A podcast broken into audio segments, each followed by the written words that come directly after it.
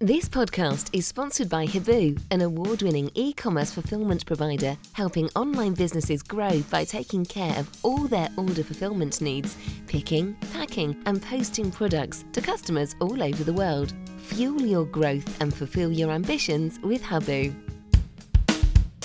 Three Peeps in a Podcast.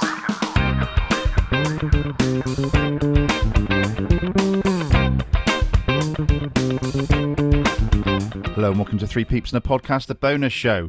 A fourth goal for Andy Weimann on a day when many frustrations got to us fans in the away end, and we saw City sitting back, inviting pressure on, particularly in the second half. But we have our first point on the board. Lee's three words were wilting, woeful watch.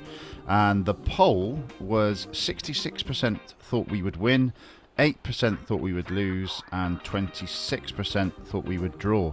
Matt is with me as always. Matt, your high level thoughts now that you've had over 24 hours to think things through.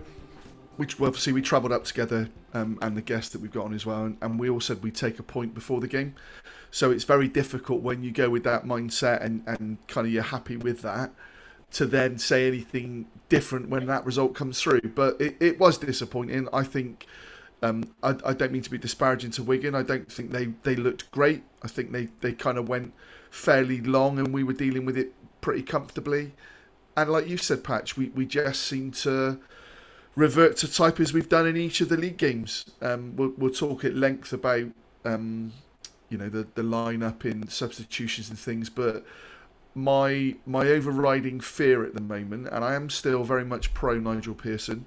I'll make that clear. Um, but my overriding fear is that his in-game management just isn't what I would expect. Um, and that's just not in this game. That's been in each of the games. You know, I've watched every game this season. Um, so yeah, but um, I'd, I'd have taken a point beforehand, but yeah, slightly disappointed as the game panned out. Okay, thank you. Right, uh, just to follow up on the competition from last week, first of all, uh, it was to win a copy of Richard Latham's book, Bristol City Memories, and thanks to everyone who retweeted that uh, for the Sunderland pod and for the midweek podcast as well at Burton slash Coventry. It was won by Sean Hawkins. So, Sean, congratulations, and uh, we'll Congratulations, be in yeah. touch to uh, arrange collection of that.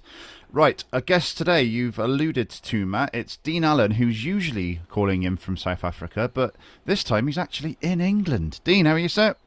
Hi guys, yeah, very well, thanks. Uh, just down the road from you, about an hour away, in uh, with mum and dad in Williton near Minehead, as you know. Um, yeah, what a what a great weekend it was. I mean, thanks very much uh, for taking me to my first City game, for, well, live game for three years. Um, so we, we also said about uh, not letting their performance uh, spoil our weekend away, which uh, which it didn't. Um, but uh, no, it was great to be back and uh, surrounded by the the fans in real life. It was special. Yeah, just to touch on uh, Liverpool night out didn't disappoint. Um, yeah, the four of us had a had a cracking weekend, and even though it felt felt a bit like a defeat, we, we were a little bit deflated. We soon put that out of our heads as we ventured into the night. And when we do the ratings later, um, I've rated each place we went as well, so uh, give people some ideas for if they ever should should uh, go to Liverpool. But Dean, the um, the the weather, obviously blistering heat. It felt like we could have been anywhere, anywhere in the world. Well, the irony is, uh, I live in South Africa, and it felt like South Africa, and actually felt warmer in a way. Um, yeah, so that that obviously affected uh, affected the, the, the play in both teams. But as the old saying goes, it was the same for both teams, and I felt like we looked we looked like the team that was affected by it most of all. But as Matt said, um, for me, uh, we'll go through the individual play, but for me, it, it should have been managed better by the manager. Uh, we had some really capable energetic players on on the bench. It was crying out for a change. Certainly early in that second half, when it looked like Wigan were going to, you know, take the game away from us. Uh, before they even before they even equalised, Matt said there's only one winner here, and you could see it. So that was my big frustration. Actually, watching the game live, watching the likes of say Jay Silva struggle on the left, and you know, you just needed the energy of you know someone like Cam Pring to come on and just reverse the dynamic of the game because Wigan grew into the game. They're a very ordinary side, but uh, we we let them play. And um, I, I, as we as we said, a point was a good point, but it, it did feel disappointing after that great start. Yeah. Um, as we have been doing all season, we will uh, go through our check in. Um, and again, if you haven't listened to it, go back and listen to episode 177 of the regular show of Three Peeps, where we talk to Talk Club. So, Matt, do you want to kick us off? How are you out of 10 this morning on Monday morning? Yes, Uh, Ma- actually, we're into the afternoon now. It's We 12 into 11. afternoon. Yeah, it's a it's a Monday though, um, and after a, a fairly heavy, tiring weekend, I, I still feel pretty drained if I'm honest. So I'll go with a seven as things stand at the moment. Yeah, that's but Yeah. that's more about my physical state than my mental state. Well, no, it's all encompassing, isn't it? Dean, how about Yeah. yourself? Yeah, I've got to probably say a seven. I, I remember the days when I could get over a night out, you know, literally within hours. Now it takes me about four days. Um, I actually went for I went for I went for a run last night to try and sweat it out. Oh, I mean, wow. this is how bad it got. So- and you can hear the voice. It's not this sexy voice I'm trying to put on. That's that's the that's what uh, shouting at Wigan and I think shouting in those nightclubs in Liverpool did for me. So. Absolutely. I think I think it's uh, three sevens jackpot. uh, I feel more or less exactly the same as you, but my voice has come back a little bit more than yours. Right, let's have a look at the lineup. We've got Bentley, Vyner, Naismith, Atkinson. No surprises there. Into the middle, we've got Sykes, Scott, Williams, Dasilva, and then Weimann, Conway, and Martin. And Matt, great to see Conway getting his start after his uh, two goals in the, in midweek, in particular. Yeah, yeah. Um, you know, we, we, we don't hide from the fact that we're um, we're very pro Tommy Conway, and I think anybody that witnessed the the Burton game and then witnessed um, Saturday's game can understand why. I think he's cemented a place already for me in the matchday squad, um, and absolutely would be starting with him tomorrow night um, against Luton. Um, so yeah, it was great to see. I think I think the only the only call outs for me Sykes Wilson, you know, it was it was one of those. So understandably, that, that Sykes got it because he's been he's been excellent. Is on the left hand side, Jay Dasilva, um, and that was before the game. We talked about it, so it's not with hindsight. Um, but we said with Jay Dasilva, Cam Pring put in a really good, strong performance against Burton. Um, and for me, if you if you put in a performance and you and you play well, I, guess it, you have to allow the cup element to it because there is that that balance in some teams will pick a, a different side for cup so i get that but i thought cam did really well and jay hasn't been great so far this season so i would have gone that and i, I actually would have gone Nahki Wells up top with tommy conway as well because two, the two linked really really well at burton and Nahki for me gives you um I, I want to say fluidity, and that's probably not the right descriptive word, but he's he's he, the two work well together. They compress together. And you know, I don't know if anyone watched the Man United game the weekend, which was was just embarrassing for me as also a Man United fan. But the way that Brentford pressed Man United was superb, and, and that's what Tommy Conway and, and Nahki Wells were doing against Burton. So that that was the only call out. But in terms of surprise, I don't think we were at all. Were we? I think we named that the exact team, didn't we? So yeah. That Swindon-like defending from Man United was a sight to behold, I must admit. I don't, I don't get, and sorry, it is a Bristol City podcast, but we, we've experienced it some of it ourselves, and I guess to a degree the Naismith um, giveaway at Sunderland, but I don't. It's, it, I didn't play at any kind of level. You boys both did, but to to play a ball into a, a midfielder or a defender with his back to the opposition, knowing that there's a player on him, surely is only going to invite one thing, isn't it? And, and you know, the Man United, certainly the first couple of goals, you know, a ball played into a player like Eriksen and seeing what happened. So yeah, embarrassing. But we've experienced that as well. So sometimes that old adage of you, you just go long, that's the case. It's not hoofball. Sometimes you just have to go long. So yeah. Yeah, uh, Dean, for you, uh, starting lineup, um, do you echo Matt's sentiments? Yeah, and yeah, no surprises. Obviously, you left Chrissy Martin out in the week in the cup um, to bring him back in.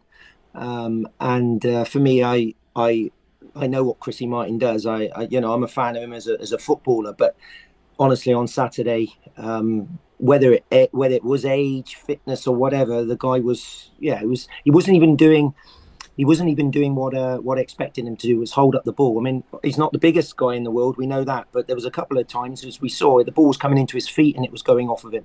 We all have bad days, you know. We all, all lose our touch, Um, and I, I thought that was that was inevitable. He was going to come back in, but the rest of it, yeah. Um, in like I say, in hindsight, we'll talk about the left hand side. But uh, if Pring, you boys saw him at um, at Burton. If, if Pring had a good game, for me, as Matt said, the whole point of a squad system is obviously to, to rotate. But how are you incentivizing these guys if they come in have a stormer and then get dropped the next the next week. I mean that that for me doesn't work. You've got to if you if you play well, you hold your place, and everyone should understand that. That's where the competition comes from. Yeah. Okay, right, into the minutes then. Uh, sixth minute, Sykes sets Conway off down the right. His pace and desire to get towards the goal on show as he squares a great ball across to Weimann, who slots home for 1 0 Dean, and Weimann scores goals.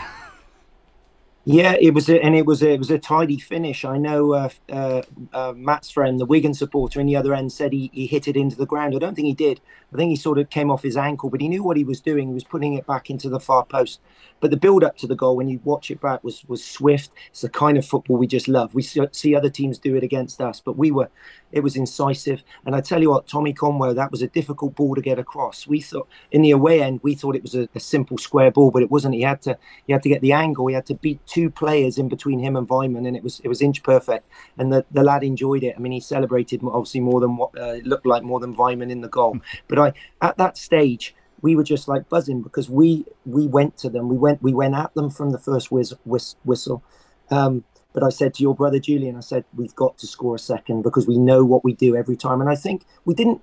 Uh, Julian said we sat back automatically. I don't think we did. I think we had another ten minutes after that where we were still on top. We had to score again then, but we didn't. And then the, the initiative shifted back, didn't it? Man, it was, was a great the, That was the key difference for me between uh, Wednesday and mm-hmm. Saturday was we got one. Obviously, we went on to get three, and in the first half, um, and that was the difference. Really, we we did, as Dean said, keep, keep attacking for another sort of five ten minutes, but it was that sort of desire to then go forward from there. Yeah, I think, um, and and again, we'll probably reference some of the chances, but there there were another couple of incidents that could easily have resulted one a pen, one a Tommy Conway goal. So we might have been talking about three 0 um, I don't think that we um, we took a back step at that stage. For for me, the game changed um, after the drinks break. The drinks break came, and, and from that point on, we seemed to allow Wigan. That might have been tactically. Leam um, Leam Richardson, the Wigan manager, may have changed a few things, but it, it did feel as though um, we we sat back and. Again, I know how hot I was in the stands, so being out on the pitch yeah. in that sort of environment, um, you know, it is going to take a toll. And if you are older players like Chrissy Martin, and he's nowhere near my age, but again, that's going to have an impact. So that's where you have to look at your options and what you've got on the bench. But yeah, I don't. As I said, there could have been another couple of goals in it, and we might have been talking about a three 0 lead. But then, to the same extent, Wigan also had chances. So it was a, it was actually a fairly open game at that point, wasn't it? Okay, into the 12th minute, Vyner plays a lovely ball up the line to Sykes. He chests it forward, threads Conway, who is pulled down, no penalty. Um, so I was on the the Progress with Unity podcast in the week, and we spoke about the game. That's the Wigan podcast, in case you're wondering. Uh, we spoke about the game, spoke about the threat, etc. that we have, um, and we exchanged some messages on Twitter after the game. And he said it should have been a red card, which we'll get to in a minute, and we should have had two penalties. So that's a Wigan fan saying that, and that Matt getting pulled down, Tom we get Conway getting into the box again. Um, and the more you watch it, the more you think it's a penalty. First time of looking, obviously at the far end, it wasn't at our end, so you couldn't really see. I've watched it back. The defender doesn't get anything of the ball, um, and let's be fair, the, the ref again, and, and it's, it's, sad to keep saying this sort of thing, but the ref didn't have a great game. Um, it looked a fairly obvious penalty to me. Um, there was one again in the second half where the ball strikes Tommy's arm. That could easily have been given a penalty as well because his arm was away from his body. But yeah, for me, that that definitely was a penalty, and I couldn't understand having watched it and looked at where the referee's position was why he didn't give it. Dean, you can take the next one. 15th minute, mm. Wigan player lashes out at Williams on the floor um, and he goes down. And it's only a yellow card. So that for me is either zero or a red. Well, precisely. Again, I, I must admit I didn't see it live. I think I was uh, listening to Matt or something. I was just turning around, and then and then the, then the, then then the whole thing kicked off. Um, but my initial reaction was, as the lads said around me, it was a kind of a Beckham-esque, you know, kick, and that, it was nothing more than that. But look what happened in that game. Um, and my thing was, if the referee or linesman had seen it, he have to, he has the player has to go. If he doesn't, he gives nothing.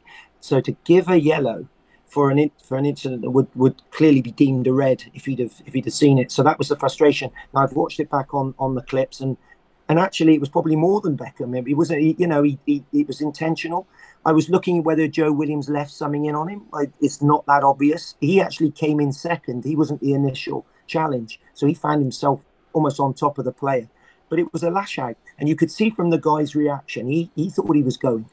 Um, he looked sheepish. He walked away from it, and um, yeah, no, for, for me, for me, they were very lucky. And that at that stage, we were on top, ten men. Uh, could only again we'd have hopefully gone on, but we uh, we know our record against ten men teams anyway, so that's not a given. But uh, no, definitely, Patch, really really disappointing again. That I know we haven't got VAR at this level, but he would have got sent off without a doubt when that was reviewed, without a doubt. For the three league games so far, Matt, if we had VAR, we could be in a very different position. I nearly said my phrase then, mate, but um, she ha- she hasn't, and she isn't my uncle. um, so no, I, I mean it, it is what it is, and I do, I do think people say or oh, it evens out, but you you only have to look at the amount of penalties we've had over the last three seasons. It it doesn't feel like it evens out.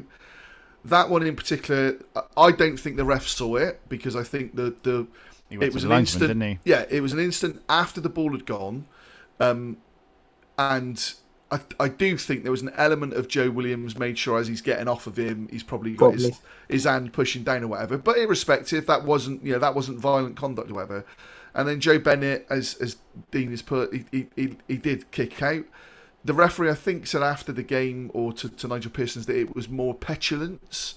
Well, there's not a. Well, so it was David Beckham. For, that was yeah, petulant. But, yeah. but, but that's not in that's not in the rules. That if it's petulant, you just give a, a, a yellow rather than a red. Um, and for some petulantly of the, punch you in the face. Yeah, I mean, yesterday, for example, the Conte and Tuchel incident. Now, all that was was a melee because one held onto the other one's hand. There were no punches thrown. There was no, and yet both get red cards. Oh, I so I, have to check that. Yeah, yeah. So I, I, don't, I don't get it. It was, it was a poor decision from the ref. I think they realised he should have got sent off because he was subbed at half time. Absolutely. So I think that that comes into play as well. There, um, and I didn't and, notice that he, he, didn't he didn't speak to the fourth official who was closer to, than the linesman. I'd, Is that? I'd love I'd love to know, and, and maybe um, Ref Lee Poole, who, who obviously is a contributor to Pod and a, a, friend of ours. I don't know if Lee can um, sort of let us know on this for, for, and we can pick up on the next um, the next podcast. But I don't know how much the fourth official is allowed to say. So if the fourth official sees it, can he say to the referee? Surely. It's red. Yeah, I, don't know. I don't know what the rules are. There was always a thing, wasn't there, that they couldn't actually influence it. A bit like if they saw it on the TV at the game, they couldn't say that, that was the case. But I just felt he went to his linesman to give it a yellow, like you said, Patch. We probably wouldn't be talking about it now mm. if he hadn't given him a card. It's the fact he gave him a yellow that makes it more yeah. of a talking point because it's like, well, it, you can't give it a yellow for the fact he's kicked out. What are you giving him a yellow for? Absolutely. Right, let's get off this yeah. soapbox because it's getting more and more frustrating. Yeah, it was. Um, right, 22nd minute. Weimann gets away down the right hand side, spreads the play to Jay Dasilva, and it's a good cross in, but Conway is beaten to the ball. So that's really the end of the press. Uh, now we're into the drinks break in 25 minutes, which was useful actually for um, as we were having a few drinks on board. That was quite a useful drinks slash water closet break. So mm. uh, Nice one on that. 28th minute, good set piece from Wigan. Striker gets ahead of Vyner and heads downwards and over. So, Matt, the threat started to creep in. I don't think Josh Magennis lost a header. Um, he's he's not um, on the ground a great player. He puts a shift in for, for Wigan.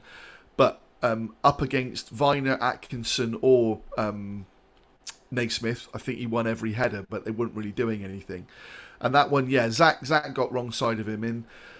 Talk, talking about Zak Vyner patch, um, and I've I've been critical of Zak, but I don't think Zak has been any poorer or any better than Naismith or Atkinson this season, and yet he's the one that fans constantly pick up on.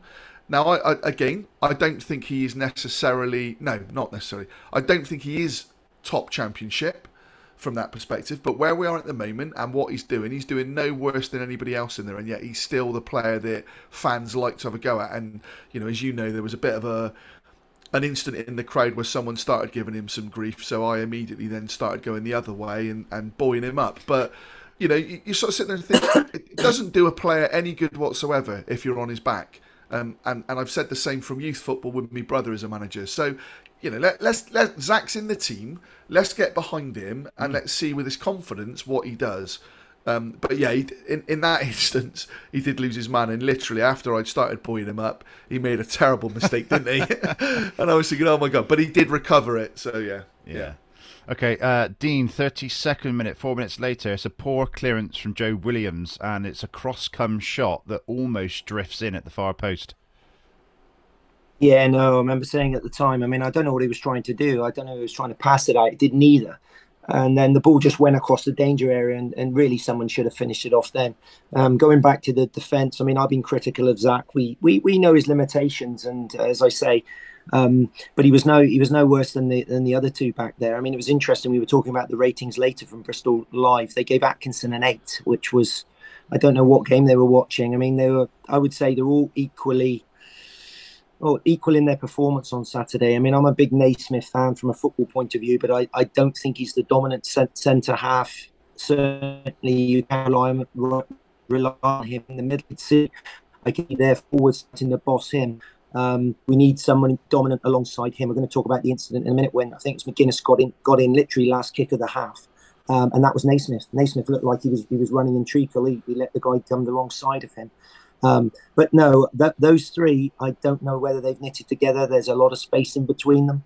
Um, so you know, a bit disappointed with that because I, I did think I did think we'd uh, we we'd improved at least when I looked at the whole game anyway. We'd improved at the back. It looked a lot better. But the last few games, we've seen the seen the weaknesses appear again. But that should have been a goal. That chance you were talking about. Yeah, Williams makes up for it a few minutes later, 39th minute. It's great persistence from Williams to win the ball in the corner. Gets a cross in, but it just drifts over the bar. Uh, 42nd minute, Vyner ball forward to Sykes. It's a neat ball into Conway. A lovely first touch, and his shot hits the post and goes wide. He gets a knock in the process as well one in that one, Matt. Yeah, he did. Again, it was a bit of a, a worry, wasn't it? Um, but it showed again the commitment of him. Um, he was causing them all sorts of problems. Uh, so yeah. 45th minute plus five.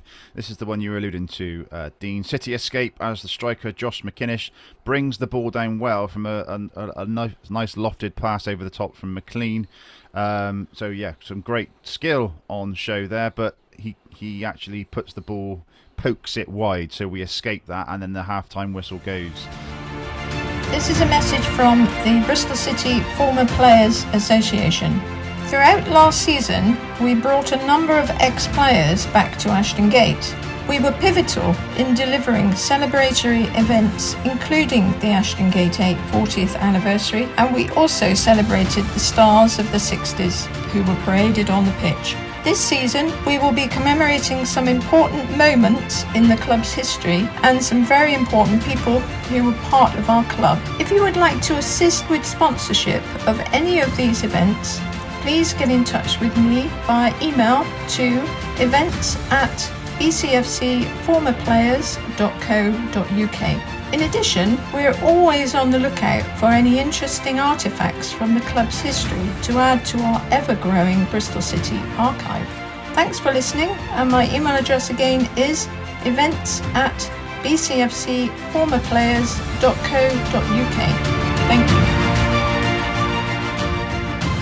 Halftime summary from Rob. Quickly out of the blocks again, attacking with pace and purpose, rewarded with a great team goal. I'm sure the heat is a factor, but as the half wore on, we lost some some of the shape and sharpness and fluidity.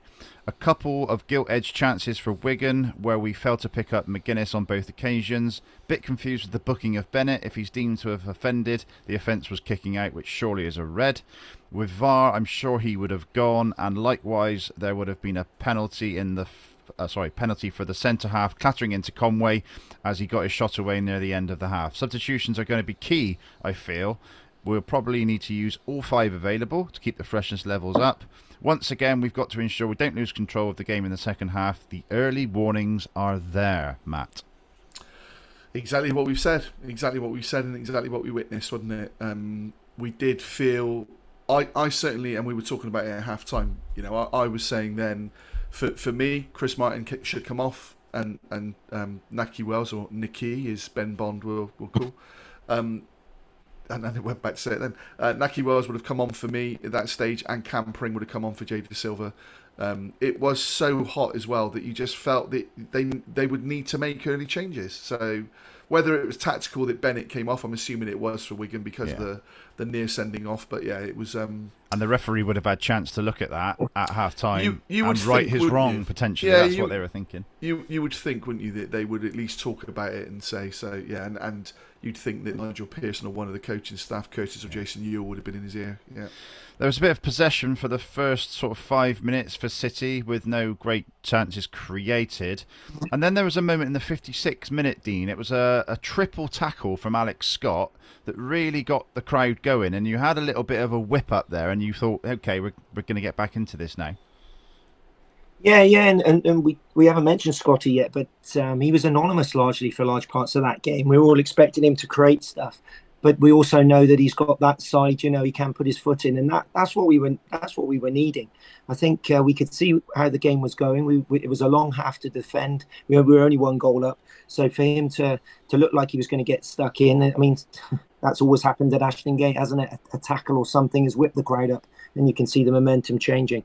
But uh, it was it was literally. I remember looking at the clock. It was 56, late 50 minutes, and uh, come on, Pearson, bring somebody else on. You've, you you know you can see this game has not changed after half time. I can understand not bringing someone at half time if you've if you've made some kind of you know, if you've had obviously the chat about tactics at half time, but now this was going to happen again, and that's what was really frustrating. Um, it was it was clear. I mean, I mean the subs actually. I mean, we all know they were running up and down, warming up for the entire game almost. I mean, talk about con- conserving energy. So at some point, I thought he was going to call one of them back, but no, Alex Scott again. I'm afraid uh, had a disappointing game, and um, and he was one of the ones to come off. Matt, it was another new position, effectively, for Alex Scott in the, the midfield two, rather than in behind the strikers, or rather at right wing back. So I guess there's that to factor in. Yeah, I mean, he played. Um, what was the game? Was it Derby or one of the games last season where it was him and Massengo played in there? So he, he has done it, and obviously it's a position he plays for the, the under 19s. Um, and I think it's a position that, that we as fans wanted to see as well. Um, we discovered that Han Noah was, was out with tonsillitis, um, but I think Scott was always going to start that. But as Dean said, he he just didn't seem to, to get on the ball at all. Um, and it was only really that moment, those tackles, where you could actually recognise that, that Alex Scott was out there. Slightly unfair, you know, he, he, he did get some touches, but just not what we expect from him. We expect more creativity, don't we? Yeah. 58th minute. Not for the first time today. Bentley, without any pressure on him, uh, displays some poor distribution, which effectively led to Atkinson getting a knock and having to come off Dean. Yeah, yeah, it was disappointing on Saturday, Dan Bentley. I mean, uh, it wasn't as though he was under pressure. I mean, there was a couple of times. I mean, the ball, sim- simple balls actually, not even long range balls. I mean, you expect him to play out better than that, and it was. Uh, and, and I think I think Matt noticed as well. Pearson was on his back. He was on his back in the week as well, so it's clearly become an issue. Um, and then yeah, when when Atkinson got that knock, that was obviously going to change everything. And um, but I thought maybe Klose would come on and uh, and um, shore things up a bit, but it didn't seem to happen that way. Yeah. So there is a change, Matt. The first change is Klose on for Atkinson, but Klose was involved just before that. Sorry, Atkinson was involved just before that. He um, there's a, a foul. Uh, Jay Dasilva loses the ball in a dangerous position, um, and there's a kick, a free kick on the edge of the 18-yard box. But uh, a like-for-like change there. 66 minute after inviting pressure onto us, it's a Sunday League scrappy goal for Wigan. Matt, how did you see that goal? I think it was a, a corner cut comes in, and then the shot comes across. Alex Scott gets something on it, falls back, and yeah, it's a scrappy goal. Yeah, I think Nigel Pearson in his, his post match presser said that it was Tim Klose that, that um, had the header and headed it down rather than up and away, but it wasn't. It was Alex Scott from, from looking back at it. Um, and yeah, we just didn't clear it. Um, it. It's kept in the danger area, and Will Keane, um, who's the ex Man, is an ex Man United youngster. I think he's the brother of Michael Keane, the Everton centre half. Um, he, he had a, a relatively simple sort of not a tap in. He had to drive it into the net, but just it it was an afternoon where. And, and I'm, I'm not. I'm not really apportioning any blame to Dan on the goal, but it just didn't feel like he was dominating his box. And when crosses were coming in, it just it just felt a little nervy, didn't he? And you know, Dean was talking about the, the, the clearances or a couple of the goal kicks. They were a little casual. It was a little bit, you know, I don't know, just just almost like a training kind of kick out rather than with any real intent and purpose. So I don't know. There's there's, there's nothing behind it. It just wasn't wasn't his best afternoon from that front. But I, I wouldn't apportion blame for him on the goal. I think it was just um, unfortunately mm. the wrong man with the clearance when it fell to Alex Scott. And yeah, and yeah, I think I just think I don't think Scott could have done, well he could have done much more with it, but it just I think he it, sort of saw it late. It saw it late. Flick. Yeah, it wasn't it wasn't. A, it's difficult to call it a mistake, but because he's clearing it off the line, which is his job. He just didn't get enough on it, did he? So yeah. yeah. Okay, uh, so Scott's involved in the 68th minute. Uh, it's a great ping out to Sykes in City's first forward move of the half, and the cross is agonisingly headed wide by Tommy Conway. And you know, you would put lots of money on him scoring that, but you know, we've seen Haaland in the Charity Shield miss. It happens to every striker. You've got to be in the right position to get your head on it, but um, yeah, it's uh, it goes wide. Dean, and your thoughts on that one? Yeah, if anything, he was too definite with it, wouldn't it? I mean, he got a great contact on it. He was trying to put it in the corner, even tried to put it down. Whereas the, the pace on the ball and where he was, anything on goal, it would have gone through the goalie. I mean, it was that close in. Um, no, I'm really disappointed for the lad. That would have been a fantastic and just what we'd have needed at that time because it did come out of the blue. But uh, we were reflecting on the on the players later. The only person with real quality and delivery was Mark Sykes during that game. Um, he was trying to get forward. He was up and back. Um, he clearly, I think he's, uh, he's, he's probably turned out to be the signing of the the close season so far in terms of his form. Um, the, the the setup for the Conway chance in the first half when he hit the post. I mean, that's, that's clever football. They're they're nice little balls that he's playing through, but he's also got that whip when he crosses in. I just uh, I just hope he can give some tips to the, the guy on the other side because Jay Dasilva a doesn't get forward, but b when he gets there, I mean you just don't know what you're going to get in terms of the quality of the cross. Um, so that was a great chance. It would have it would have really really the guy would have deserved it. And I just I just hope it doesn't affect Tommy's Tommy's confidence. I hope they they uh, he plays again Tuesday, and I hope he notches because that's what he needs. It's a good point, Matt. Um, obviously, what I didn't like was that Tommy came off straight away. After that, he didn't have chance to make another impact. Um, but Wells comes on where, for all the world, we thought it should have been Martin. Um, and Alex King comes on for Alex Scott. Andy King. Um, Did I say Alex? Sorry, yeah, yeah. sorry, Andy. Um, yeah, um, yeah. I don't. I think. I think it was a predetermined substitution. I don't think because I think it was the water break, wasn't it, as well at that stage. I don't think it was made because of that chance being missed. Like Dean said, I think just yeah, just yeah, was right. Yeah, I think he got too good a connection on it. It was a great flowing move. Um, and a, and actually a very very good header. I mean, I've seen I've seen some comments about it being a sitter. It wasn't a sitter in terms of the, the move and the pace on the ball. Yeah, he knows he should hit the target, but I a think sitter it's, is it's, a Ronnie Rosenthal moment. Exactly, exactly, and and you've still got to make that run, and it's a, a ball that's whipped across. So if you get the right connection, it's in the back of the net, and the keeper's got no chance, and, and he was a bit unlucky. I don't think it will affect his confidence because I think he's a confident lad. He believes in his ability, like we all do. Um, but I thought um, and I'm going over the top, but I thought it was a scandalous decision that it was him that came off and not Chris Martin. Um, and that's on the balance of the game. I like Chris Martin. I've said on this podcast many a time how much I like Chris Martin. He did nothing in that game. Um, wasn't winning his, his sort of percentage of headers that you would expect. Um, and people might go, yeah, but he's the one who holds the ball up and he's the one who gets the flat. Tommy Conway was having that all afternoon. He was the one get holding the ball into him, spinning off. He was the one that had a number of challenges on him. Um, and he was the one that still had the pace and drive going forward, whereas Chrissy couldn't. And you know, I, again, we were talking during the game, and, and I sort of pointed out to Dean there were a number of times where Tommy put the press on, and, and Chris Martin just couldn't couldn't sort of join him, and, and therefore that's a wasted press from Tommy Conway then because the ball's easily played out by the keeper or the defender. So I, I was I was really really surprised at Nigel Pearson making that choice. Um, I'd love to know what he was seeing during that game. that meant Chris Martin stayed on, and and it wasn't even it. He had other options even after that substitution. Andy Weimann could have gone up top alongside Nahki Wells. He could have brought Sykes into the middle. He could have put Wilson in Sykes' role. You know, there were a number of things he could do. Mm. I just felt he wasn't looking at the game. Chris Martin looked absolutely out on his feet, and he's he's one of our older statesmen, isn't he? So it was, uh, yeah, for me, was a, a, a really really poor decision from Nigel Pearson. Okay, 80th minute is a good near post save from Dan Bentley. Um, 82nd minute, but it's not his day. Sykes finds space and his cross or shot sails over the bar.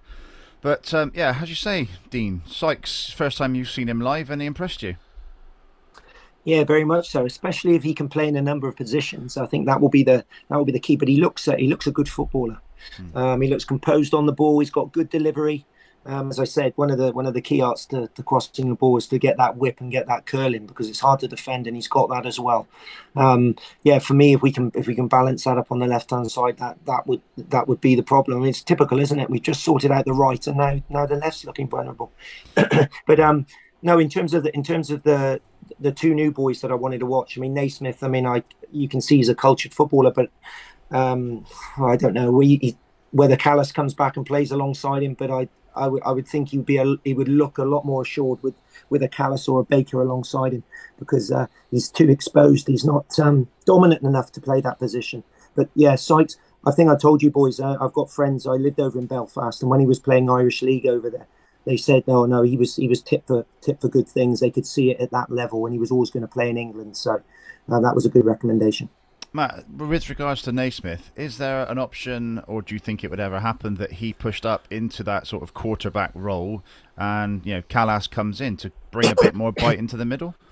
Not, not under Nigel Pearson. No, I, th- I think he has made it very clear that, that he sees Naismith playing is is within that back three. Um, you know, I, I think again it's that that in-game management. Sometimes you, you have to look at what you can do and how you change the shape and how, and how you change the pattern of the game.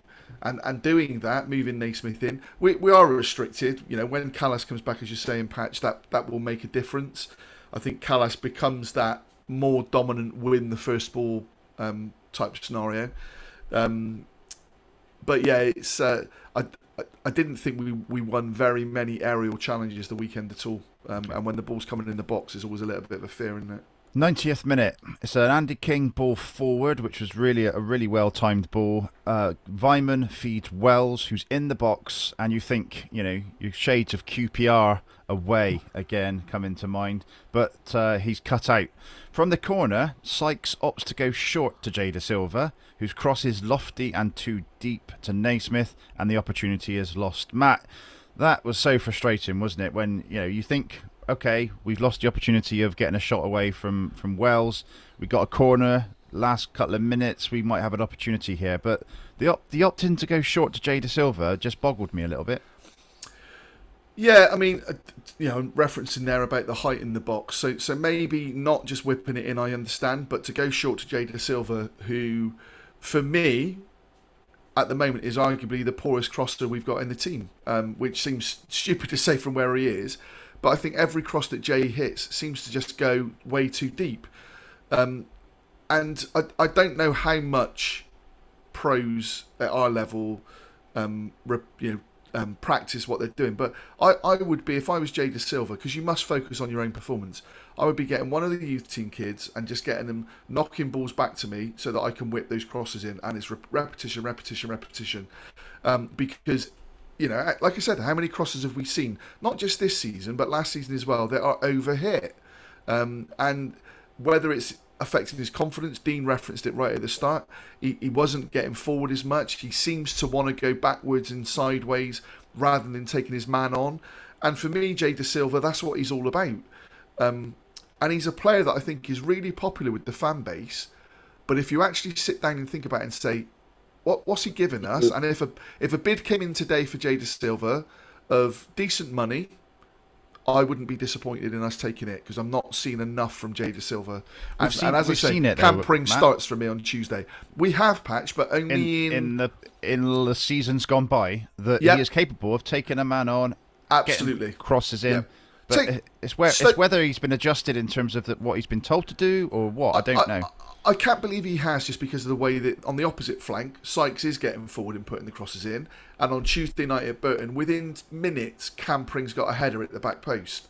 Um, now, Jay's not going to win headers at the back post. But yeah, I, I, I don't know whether. I can't think that it's tactically. Whether it's a confidence thing or not, you know, who, who knows. But um, Tuesday night, again, if, if you're looking at players having the shirt because they're performing, and if not, we look at what options we've got. Cam Pring has to come in on Tuesday night. Okay, right. 96th minute, last kick of the game. City win a free kick on the edge of the centre circle, and I'm looking at it right now because I I invoked patch cam Matt in an attempt to uh, to swing it. Tempt to tempt fate. Yeah. yeah, unfortunately, that's now died. So uh, it's Joe Williams takes it. Um, he sends it to sort of the back of the 18-yard box, closer, gets his head on it, and then it's cleared, um, and that's the final whistle. So uh, a deflating end to proceedings there. Um, right, I've got a tweet from Lee Granger. Bentley kicking was awful. Scott and Martin anonymous. Jay Dasilva can't cross and poor final ball selection. Naismith looks nervous and uncomfortable. And then there's Vyner. Harsh. Sykes and Weimann again only positives. Williams okay at best. Negative tactics and subs too late in the day. Any comments on that, Matt? I think he's said exactly what we've just gone through with the game, isn't it? Um, as I said, I think the other thing to make around the subs is on a really, really hot day to not make your five permitted subs. I'm not sure also what that says about your squad or your the manager's thinking of the squad. Um, and and like I say, it, it, it shows poor game management for me. They they had options. They had Kane Wilson on the bench with speed. Um, by all accounts, when he was interviewed after the game, Mark Sykes, um, I think the Bristol Live, um, or, or whether it was um, BBC Radio Bristol, thought that he was injured or had a knock, and it wasn't. He was just absolutely run into the ground. Um, so he had an option, as I say, that he could easily have brought Wilson on. He could easily have taken Martin off and, and moved Sykes if he was prepared, you know, was okay to stay on into that role in behind and Andy up front. I, I didn't get it, and it didn't feel like we were going to win the game. It felt like we were holding on for a point. And, and a point was important, don't get me wrong, but I think that game was there for the taking. I, I don't Absolutely. think, in the same way as I didn't think Hull were, and I know that I think Hull were top of the table this at some point this weekend, um, but I didn't think they were great. Sunderland did impress me at times, but more one or two players than as a side. I just don't think Nigel Pearson's managing the games very well at the moment. I think um, we could easily be two, three more points better off than we are. Yeah, Deans, do you share that? Obviously, we've got five subs available now from from a bigger um, selection pot, if you like. So why weren't they used? uh, totally. It's so frustrating when you can watch a game like that. I mean, really, I mean, who would have blamed Nigel Pearson if he'd have taken Dasilva and brought Pring on, and Pring would have had a nightmare? You'd have you'd have gone at the player, so it wouldn't have been the, the manager's fault. We know what Pring can do, so it's almost though I, I think he was trying to protect a point. But do you do that with the with the with the back five that we got? I mean, we look vulnerable anyway.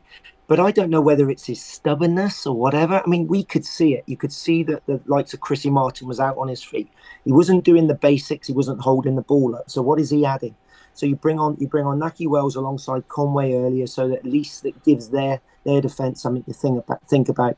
Um, I felt for Joe Williams on Saturday. I mean, it must have been a right in the middle there. He's gone back to his old club, but there's obviously a bit of niggle there as well. I mean, and and Alex Scott because they're being asked to do a lot of work there in the middle when you haven't got perhaps the protection around you.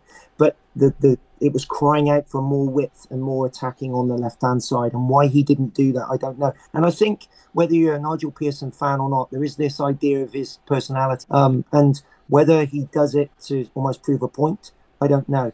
But the irony is, of course, if you look at someone like Chris Martin, I mean, when he was at Derby, he bombed Chris Martin out. So all of a sudden now he's believing in a player that he didn't in the past, and this is a lad that's now probably well past his prime, but he builds certainly the the, the attacking um, program around Chris Martin when we, when we all can see his limitations. I mean, it's unfair on the guy. I mean, it he really should be supported by another striker um, with with build anyway. That's for sure. But um, no, I, I, I totally that was where I started to started to question Nigel Pearson really for the first time because we could see it was obvious. Make the change. The fans won't blame you because we can see it as well. So don't be so stubborn and not to use all your subs. He didn't even use the subs to run the time down, did he? To try and get the point, which was interesting. Mm. I mean, he's stuck with those players. Good point. Okay, um, right, ratings. Matt, we're going to come to you in a second, but as I said, Liverpool night out didn't disappoint. Um, I've got my ratings here. So we first went to, was it Matthew Street, Matt? Um, Mathew Mathew Street. That's Mathew right, yep. Street, and we were in a German beer Keller type venue, which was like walking into I don't know a scene from the early hours, but this was like half seven at night. Uh, people dancing on the tables like they'd been there all day. The music was really loud. I enjoyed the the Stein, the couple of you know the the pint of German beer that I had. Um, two pints. But well, two pint jug, yeah. Um, so I gone four out of ten. Uh, then we went up market a little bit and a place called Dash that was very nice, very nice inside. Good music, good beer. So eight out of ten. Then Zen, which was just along the road from there, which was was fantastic. Uh, three floors, lovely beer, lots of uh, lots of scenery up on the roof dancers, terrace. Dancers, you like the dancers? There were some dancers, um, and yeah, up upstairs there was like a roof terrace as well. It, as I said, you could have been, you know, on holiday abroad. Um, and then Eric's, which was again nine out of ten because they had a live band who were decent. Uh, there was a couple of rooms where there was different types of music. The beer was flowing, and uh, yeah, all in all, uh, I'm going strong nine out of ten for our night in Liverpool. Dean, your thoughts? It's no, well, thanks. As you know, I've been married about four times now. I think I was married in South Africa. to the same person. A, same woman, be clear. Same, same woman. to the same person. Um, I got the blessing in Slovakia, so of course I needed the I needed the English night out, stag do with my mate. So it was lovely. So not only did we meet in person for the first time, mm. and uh, Wigan away just offered itself to Liverpool, which in my opinion is probably the best night out in England. And I've in my in my glory days, I did some research into that, by the way. So, uh, and it didn't disappoint. But I, I, must admit, when we went into the German pub and I saw your brother's face, I thought he thought, "Oh my goodness, what have we arrived at? This is going to be a long night." And if you remember that lovely lady, the uh, the bride on a hen um, she was quite forthright. She came over to us, and I said to her, "I said you need to pace yourself, my love. It's only eight o'clock." She said, "I've been out since 12.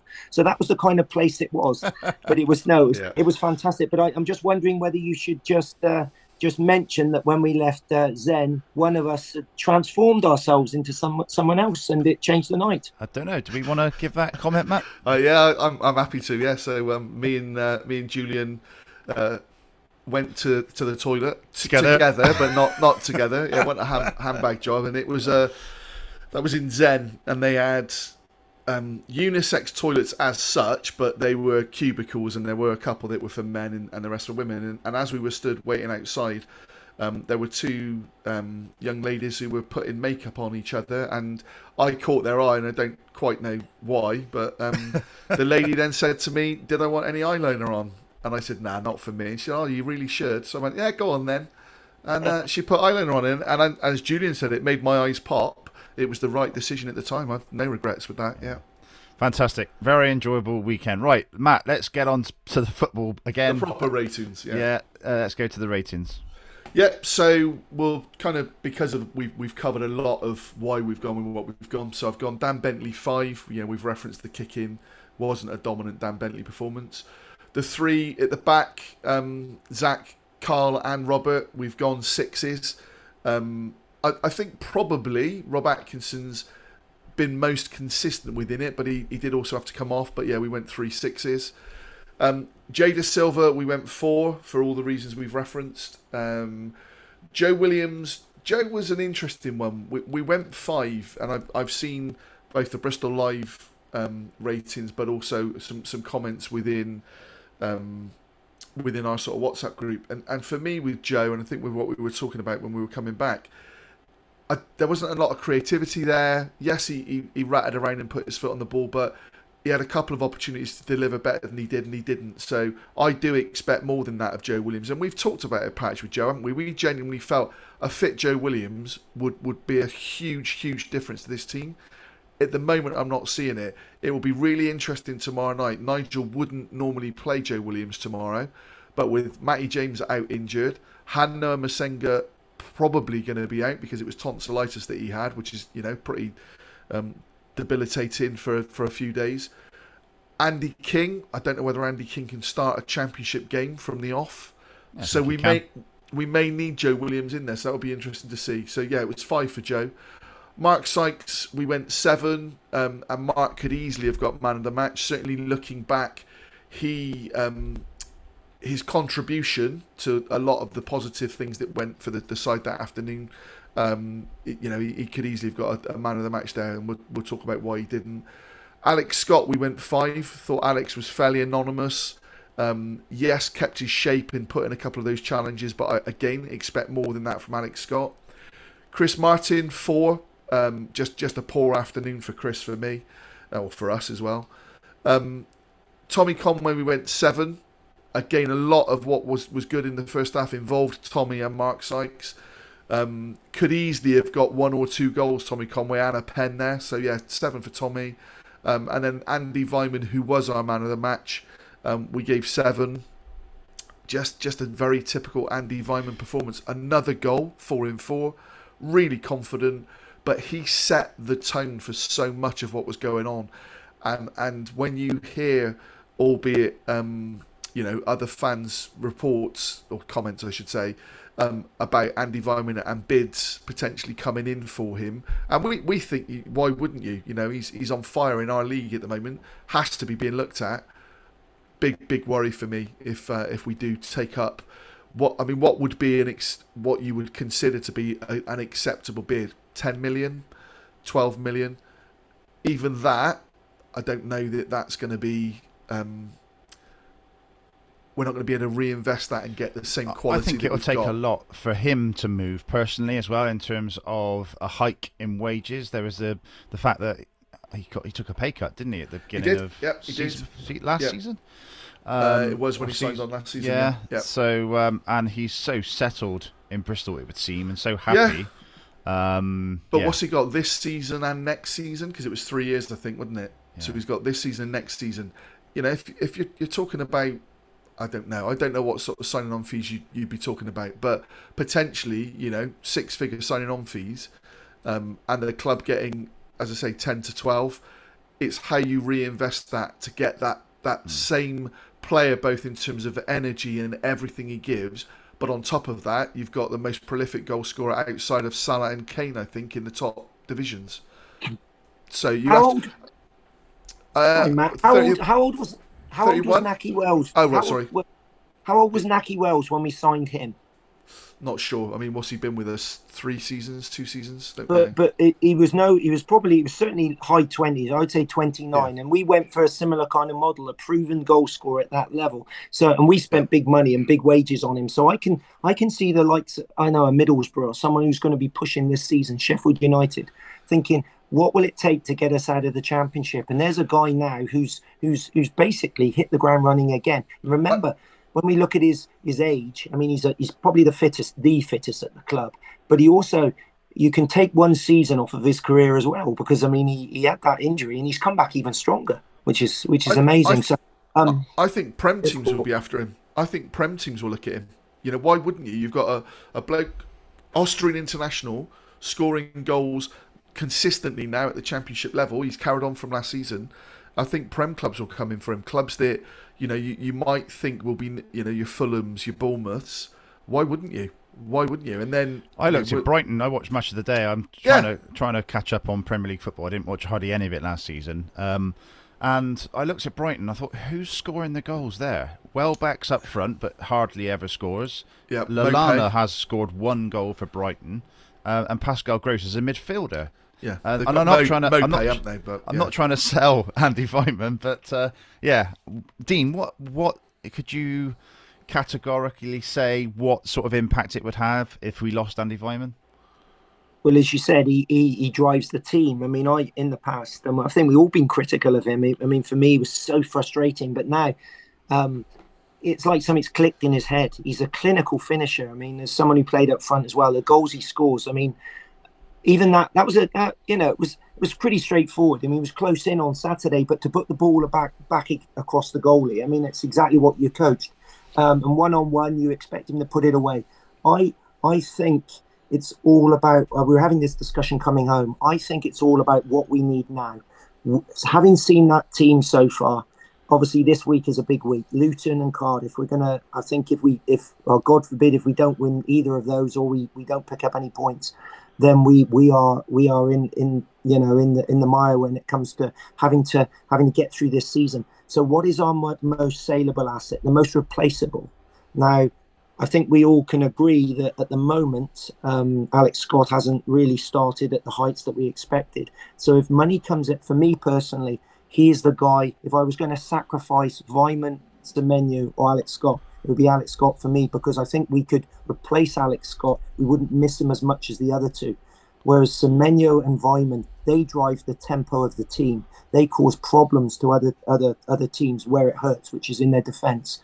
Um, so I hate talking about selling players. I'd love to keep Alex Scott. I'd love to be in the Premier League with Alex Scott. But the reality is, we've got a team there that still needs a spine. We've, we've got we haven't got a dominant centre forward. We we we still we still need a centre half. Uh, Baker's not going to play again, um, potentially. Kalas, we don't know what's happening. So we don't want to wake up on September the 1st with that team minus an Alex Scott and Andy Weimann with no replacements. Because let's face it, boys, we're going to be in a relegation fight. You could see it on Saturday. Wigan were no great shakes, yet we were dragged down to their level and we were actually hanging on to it for a point at the end. And uh, and we, for me, it's for me, this is this is a big sorry, Matt, this is a big two weeks ahead for us in terms of staying in the championship and progressing. And if if it needs somebody to be sold, as the club keep telling us, we have to sell before we can invest. I'm afraid Alex Scott for me is the one that we need to we need to sacrifice.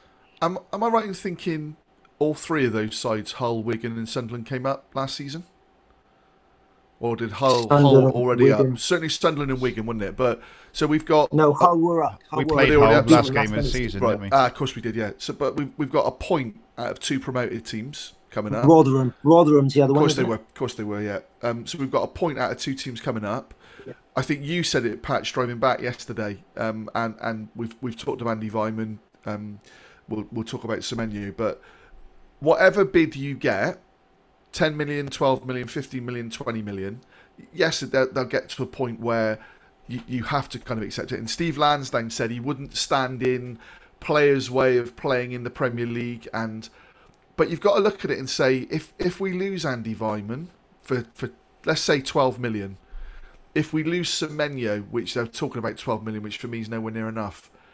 If you, you don't, those players aren't there available now to come in any new players have to come in and settle and understand Nigel Pearson and the way that we play. At a premium.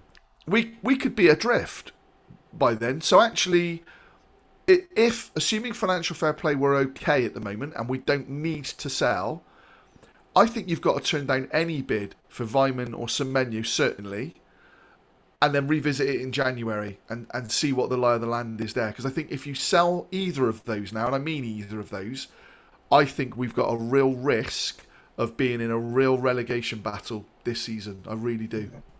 I just want to pick up on one thing Dean said around Scott, and we could replace him. I, I think he is irreplaceable at the moment. I think that yes, he hasn't played well in the last sort of three games. He's had a busy summer.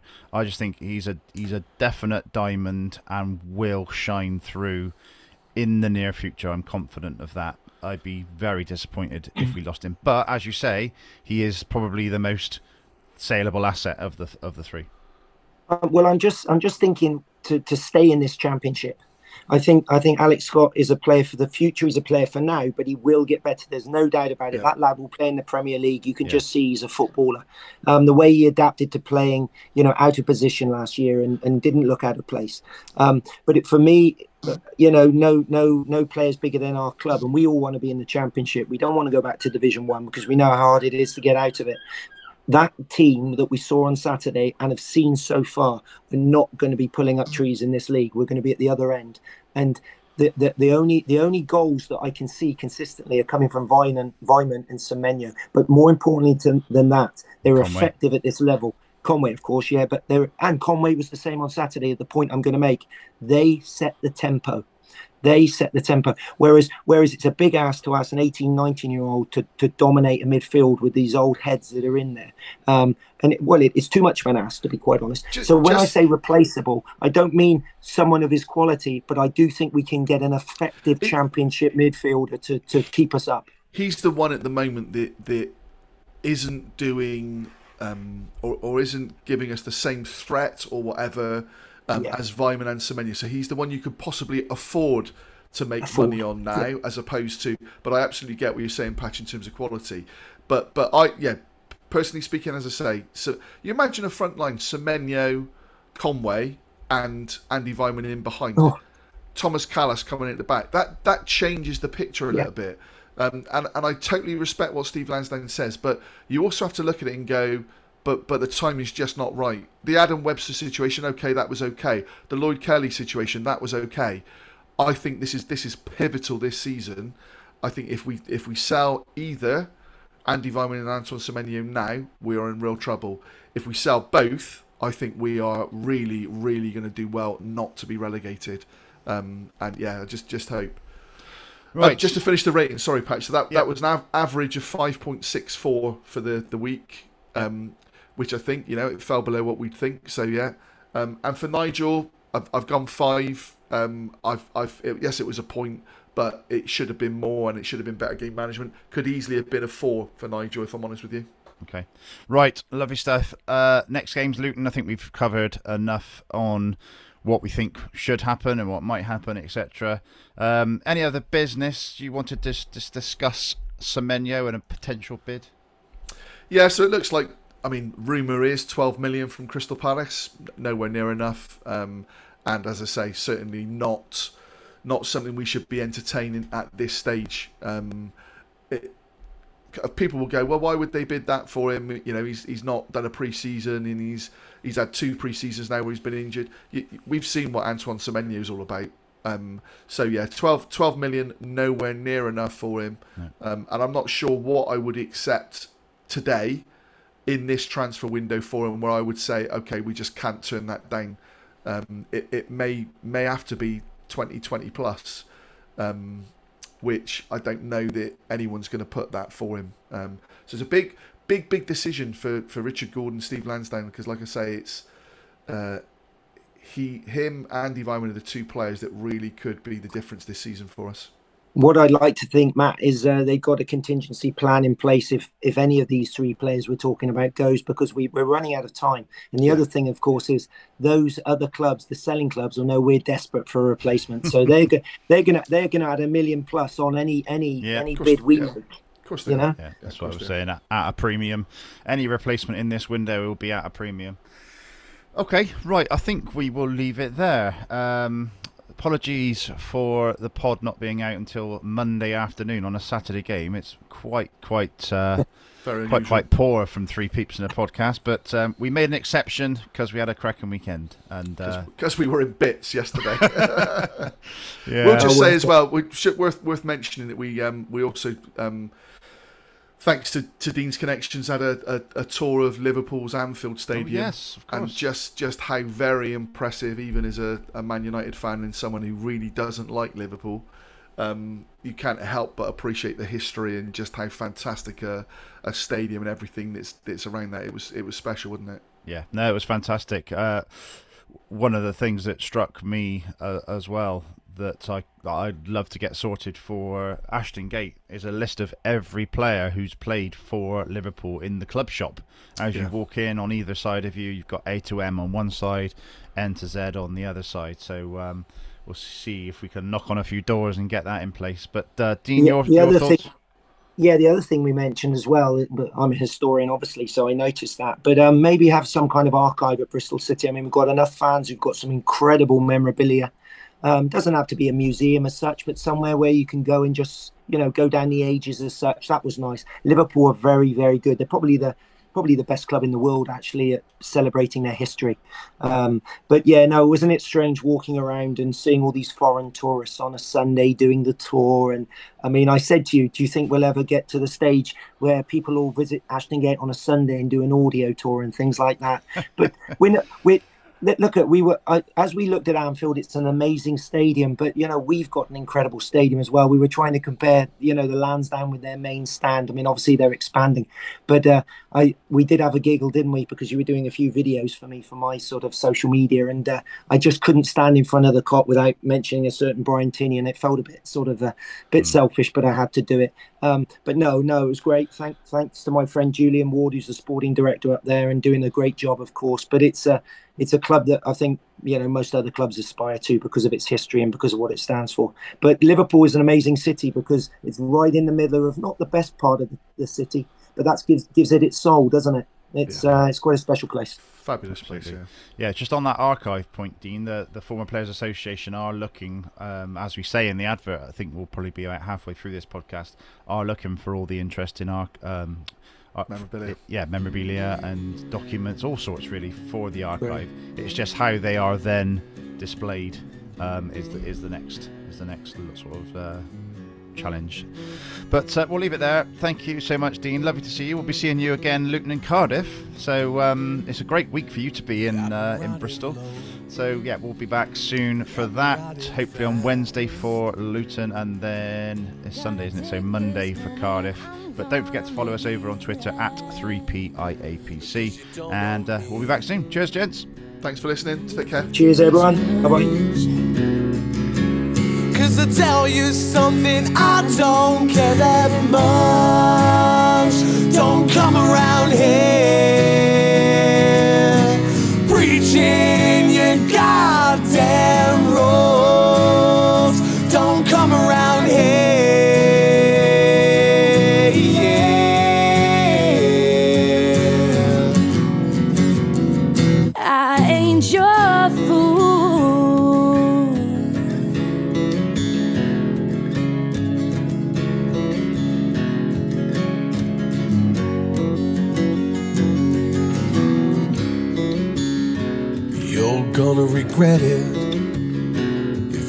stay in this town.